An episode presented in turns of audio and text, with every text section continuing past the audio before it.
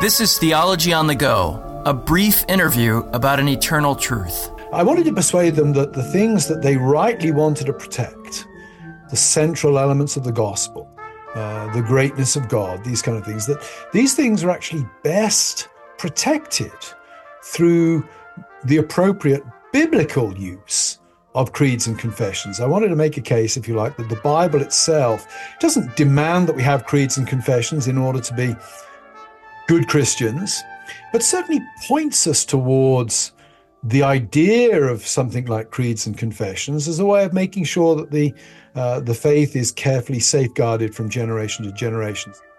Hello and welcome to Theology on the Go. I'm Jonathan Master, joined as always by my friend and co-host James Dolezal. James, how are you today? I'm well, Jonathan, and uh, looking forward to our discussion.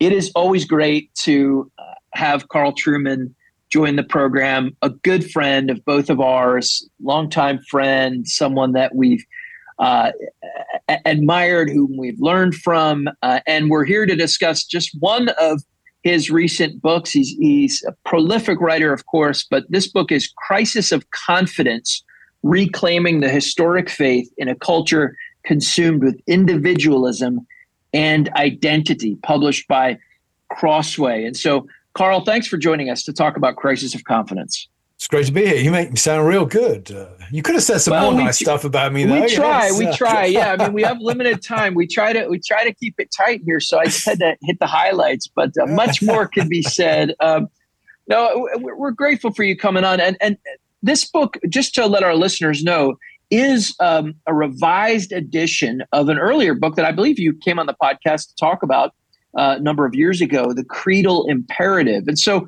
maybe what we can do, it's not the same as the creedal imperative. We want to get to that a little bit later in the interview, but but let's start with the creedal imperative. I remember um, I remember meeting with you when you had turned in that manuscript and you said you thought this was this was one of the last things that was sort of on your list of, of books you always wanted to write. And obviously, yes. it wasn't the last book you yeah, wrote. Yeah, but, every, but every book was, is the last one I want to write.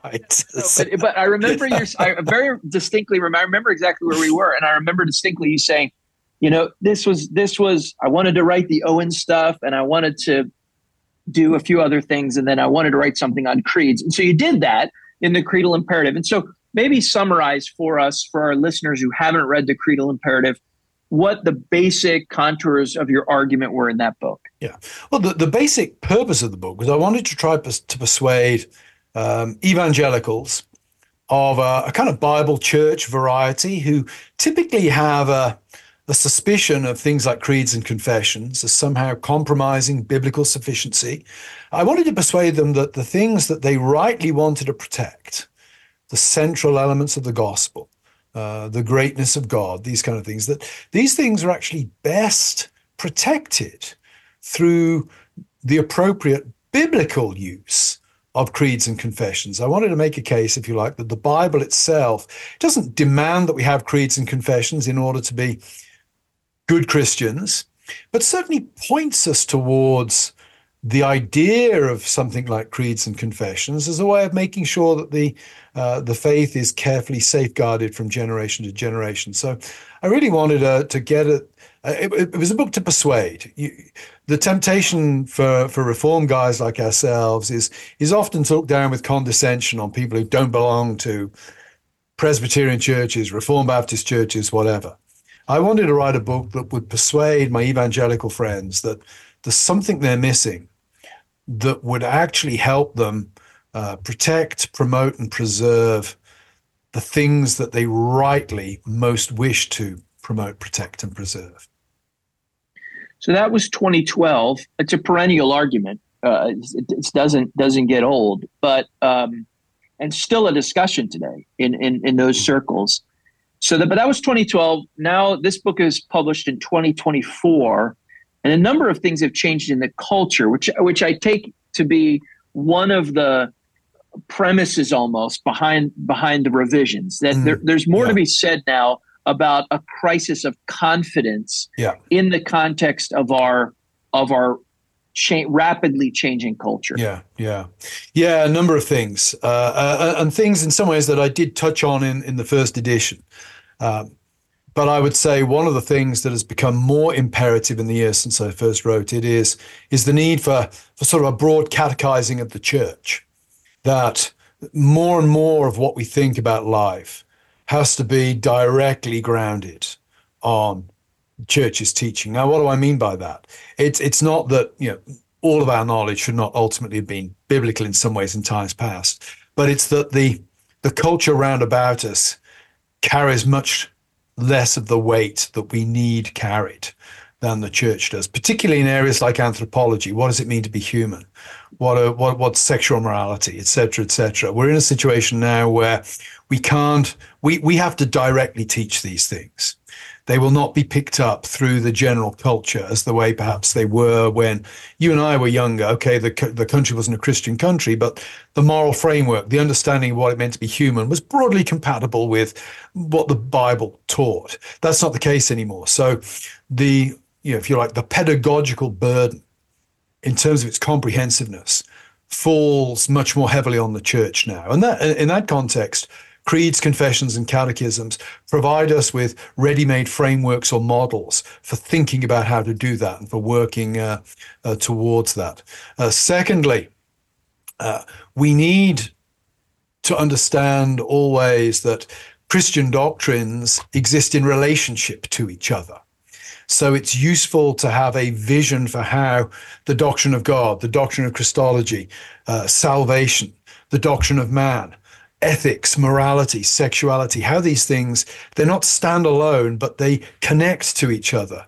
And that's sometimes hard to see from the Bible because the Bible is a, a, it has a theological unity, but it's a disparate collection of books and literature, etc., etc. What the great confessions of the church do, say the Westminster Confession or the Anglican 39 Articles, uh, or the London, the Second London Confession, uh, plagiarized as it was mainly from the Westminster Confession. I have to say, granted, but, granted. But, but but what what they do is they set out in relatively short compass the structure of Christian doctrine as well, and I think that's very helpful. So, for example, if your church has a a ten point statement of faith. And, you know, I, I want to rejoice that your church has a statement. That's good. If those points are good points, that's great. But unfortunately, Christianity can't be reduced to 10 points. And those 10 points themselves have implications beyond themselves or rest upon other points that may not be stated. And so the 10 points can be rather unstable if that's all you, you look at. It's good to have a much broader frame where everything connects. Take, for example, um, the issue of gay marriage. You know, I remember somebody in 2014, 2013, 2014 said we need to add a paragraph to the Westminster Confession of Faith on the gay mar- on gay marriage. And my view is, well, that's you can certainly argue that case, but look at what the confession teaches about marriage. Connects it to Christ, it gives a positive vision, and thereby excludes all false alternatives. You know, we don't need a statement on gay marriage really, because actually it's clear that that's wrong from the confession. The confession can only do that because its teaching on marriage connects to all of these other doctrinal points. So, as the world out there gets more hostile and puts pressure on more and more issues for Christianity, particularly ethical and moral issues, the need to see how a doctrine of God ultimately connects to the way we think about right and wrong in the way we live our lives. That's an important vision to give people. It's hard to do that on one or two sermons a week it's much easier to do that if you give somebody a catechism, give somebody a confession and say, look at the structure, look how it all fits together. And that brings me to my final point, which will be a very brief one, and that is, and the great thing about the great creeds and confessions is they're focused on God. They really remind us that God is not there for our convenience, that He is transcendent, and we need to look outward to Him for our reality, not inward to our feelings, which is becoming the default in our contemporary culture. Carl, in the book, you do acknowledge uh, that there is a legitimacy to subjectiveness and to feelings. Yeah. Uh, so this is not a question of head over heart in some kind of exclusivistic way. How could let's just take the Westminster Confession, really a, a, a great 32 chapters yeah. with multiple subpoints and lots of proof texts added later. Yeah. And how how does that actually address itself to a culture that puts a premium on feelings without removing right. the the legitimacy of being a person with feelings and yet situating that in in a context that actually is more definitive than the feelings themselves yeah, that's a very good question, James. And I think my answer here would be we need to understand that the confession itself needs to be understood within a form of church life, so to speak. You know, the confessions fulfill certain functions. They don't fulfill every function that has to go on in the church. They fulfill certain functions within the church. And then I would, what I would say is this uh, very helpful to me in thinking about the head heart, the doctrine, feelings thing has been Psalm 73 because in Psalm 73, you have the, you know, the psalmist is wrestling with that issue that we, you know, almost every Christian wrestles with at some point. Yeah. The scumbags seem to live long and prosper, and they die peaceful deaths, whereas the good people seem to suffer and struggle, and then they die horrible deaths young. Why is this? And the psalmist uses very strong feeling language. He says, you know, my feet had almost slipped which is psalmist poetic way of saying, I almost lost my faith. I, I, I almost just threw it threw in the towel and walked away. But he says, until I went to the sanctuary. And then their end was revealed to me. Well, what's the sanctuary? The sanctuary, of course, is the place where uh, the Ark of the Covenant is. It's the place where God has revealed himself to be a covenant God towards his people. In other words, the psalmist's thoughts in that psalm, the psalmist's thoughts and feelings are not dismissed. They're taken very seriously indeed. But ultimately, they come to make sense and only make sense in, in face of the objective reality of God's revelation. So to go back to the, the confession, I would say, well, okay, you know, if somebody comes to me uh, and says, Doctor, I'm really, really struggling with, you know, the fact that scumbags live to old age and they get very wealthy and they own Bond villain yachts and, you know, and, and I'm struggling to put, you know, bread on the table and I'm a godly guy. What's going on? I, I may not say, okay, read the Westminster Confession. It'll solve your problem. But in my mind, in my pastoral strategy, I'm going to be thinking, well, the Westminster Confession, what does it do? It really points me to the, the great objective truths of God. And therefore, what I need to do with this person here and now, I need to find a way of communicating those great truths to him or her. So I might start then by by first of all showing I take their feelings seriously, then introducing the objective truths, and then maybe at some point in the conversation saying, and you know, this is beautifully summed up in this question in the catechism, or it's beautifully summed up in this paragraph in the confession. So I do think there's hope for the confession today, even in our world of feelings. It just has to be used wisely and appropriately within a much broader form of church life and, and pastoral strategy. Is it possible? Maybe I'll put it in terms of a, a modern question. Is it possible to be confessional and adhere to, let's say, a 17th century confession, maybe 375 years old? How, how in that framework could we be on the right side of history. Is it possible to be on the right side of history and be rooted in something so antiquated? Yeah. Uh, is- uh, it. Well, first of all, just a general comment on the phrase "the right side of history." What always intrigues me about people who use that phrase is they usually use it to justify overthrowing everything history's ever taught on this issue. okay, so, how do you know yeah, what the right side yeah. of history is well, when all, this is a novel right proposal? Side? Yeah, yeah, being on the right side of history on gay marriage is getting rid of everything history's ever taught us about what marriage is. Uh, and also think, you know, what would being on the right side of history have looked like in Berlin in 1934? You know, mm. the immediate culture and the direction of the immediate culture is no di- is no sound guide to moral truth. I would say it's only a sound guide to the moral tastes of the day. Uh, so when it comes to a 17th century document, I'd say, well, this is not a knockdown argument for the authority of the confession, but I would say when a confession is still speaking to people today when it's still found to be useful, when there are pastors across this country and across other countries, not least South Korea, which is not exactly white and American in its culture, uh, when a document like that transcends time and space and continues to resonate with people, it doesn't necessarily mean it's true, but it's certainly a strong argument in favor of taking it seriously. So there is this, yeah, we don't take 17th century documents seriously. Well, I, am not sure. Uh, people still read the Iliad today and, and learn things from it.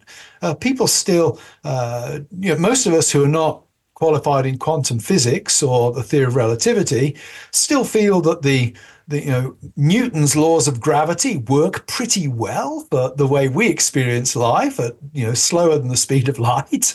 um, I, I, tend to think, you know, is it a perfect document? No. Uh, but it's a document that has spoken across time, across space, and is therefore worth taking seriously. Carl, you mentioned the gay marriage um, discussion that you had early on where someone suggested adding a chapter on gay marriage or something like that. And you pointed out rightly that mm-hmm. the, that the Westminster Confession addresses marriage yeah. very helpfully. And, and, and, interestingly enough, lots of churches with 10 point doctrinal statements had had to add something yeah. on marriage uh, for all kinds of reasons, legal reasons, but also just reasons of proclamation. And, and, and Westminster already had made that clear. But as you've thought through the various other issues that have emerged, particularly in the last 10 years, are there ones where you've said, oh, well, I actually wish there was greater yeah. clarity in our confession on that? Or, or have you again and again reached the same conclusion, which is, you know, it's all there. It's all yeah. that we have the resources confessionally that we we need to train a, a generation yeah. immersed in all this. Yeah, I, I, think that's a good question, Jonathan. Yeah, without wanting to sort of be a, a Presbyterian triumphalist, uh, I don't mean this in this way, but I, I, I think that the domination like the Orthodox Presbyterian Church or the Presbyterian Church in America, we have, because we have the ability to produce reports on particular issues, that somewhat defuses the need for revising the confession. So when, when I say we don't need to add to the confession for gay marriage, that's not to say that a report on gay marriage that doesn't rise to the level of the confession, but is an extremely helpful document for pastors trying to think about how the confession applies to the issue of gay marriage and how to pastorally apply the confession to the issue. Reports like that are very useful. And certainly, I would think many of the issues that have popped up in the last 10 years, not least gender, uh, and I have to say, it's a refreshing change to be on a podcast when I'm not talking about men convince their women. Very refreshing. uh, the issue of gender, I think, is one where certainly reports are called for. Now, it may well be that, you know, I've, I've not really wrestled so far with what the confession has taught about anthropology, but some of the specific questions that are coming up about gender. It may be that an addition is necessary. As a, if you're a true confessionalist, of course, you're always committed to the idea that the confession in and of itself is not a final document. Scripture is the final norming norm. And that means that hypothetically, you always have to be open to revision or addition. What I would say about adding to me is I would want to work long and hard at answering the question before I open the, the issue of revision or addition. I'd want to if you like, have the working assumption that the confession is sufficient and work on that basis and only revise it or add to it as a last resort if that proved to be unhelpful. And I do think, going back to how I opened this answer, I do think the issue of there of General Assemblies commissioning groups of theologians and pastors and elders to work on particular issues and produce helpful reports uh, is is is one of the great blessings of being in a denomination. And I think James, the the Reformed Baptists in America have a similar kind of mechanism, do you not? That that you can sort of get together fraternally to produce documents that aren't necessarily denominationally binding, but are helpful for pastors. Circular letters. So if there's a controversy okay. over eternal generation, somebody can write up a 20 page paper and circulate it in an official uh, capacity. Yeah. yeah. Uh, so, uh, you know, I, and I think this is wise just in as much as every wind of, of change that blows through culturally doesn't warrant a revision of your yeah. doctrinal statement or of your confession. But I, I would I would nominate you for the committee drafting the form of response when thruple becomes a uh, officially uh, sanctioned uh, activity in the United States. oh, States. Gosh. Or, but I think what we should say is, but doesn't the confession already deal with that problem even before yeah. it becomes officially yeah. one yeah. we're facing? Well, and, and that was the other point I would make as well. It's it's not a question of does the confession address everything? Does it address yeah. you know how to handle a sexual abuse allegation in, in a in a church? well, no, it doesn't address it. But the question is, as a as a some faithful summary of biblical teaching, and as a uh, a document which we can disciple a new generation of Christians with effectively and comprehensively. Yeah, I think that that's that's more the question, and and I think it on that on that score it it it it, uh, it holds up well. Yeah, I would just add this is just as an aside, but sort of relatively speaking, for those listening who are members of independent churches or Bible churches, uh, don't assume that the best thinking on any issue comes from the publisher's catalogs. Check out denominational websites and look for General Assembly reports and Synod reports because you'll find some great documents. For example, the PCA's report on sexuality from a couple of years ago. You'll find downloadable reports on key moral and ethical issues that, that have some great biblical wisdom there. And they're a resource that I think a lot of independents are unaware of, but are a rich and untapped vein of, of help. Carl, one last question because we are out of time. But as you um, as you reevaluated what you wrote in creedal imperative, it sounds like what you're saying is you're you're you still you would still make the same argument today. You just see increasing applications yeah. uh, of of the confession, uh, or, or there there there there's even more usefulness for it today, or more need for it today than than than you might have even thought back in 2012. Is that is yes. that a fair? Yes, assessment? the pr- the principle that creeds and confessions allow us to do important biblical things in our churches. It remains the same, but the the book really contains some additional material on on some other things that have come up in the last years, and also, you know, for example, I, have changed some of the examples. You know, it's amazing when you read a book that's ten years old, you realize, wow, nobody's talked about that for eight years. How dated does that? You know, I didn't do this, but you know, it's no longer cool to quote Napoleon Dynamite and think you're on the cultural cutting edge kind of thing. Uh, so there, there are some smaller revisions like that, but yeah, by, by and large, it's wow. Creeds and confessions are even more useful today than they were ten years ago, and this is why. Well, Carl, thanks for your work in the Creedal Imperative. Thanks for your work in updating it in this uh, new form, Crisis of Confidence, reclaiming the historic faith in a culture consumed with individualism and identity. And thanks for giving us some of your time today. We really appreciate it. It's been a pleasure, guys. Good to see you.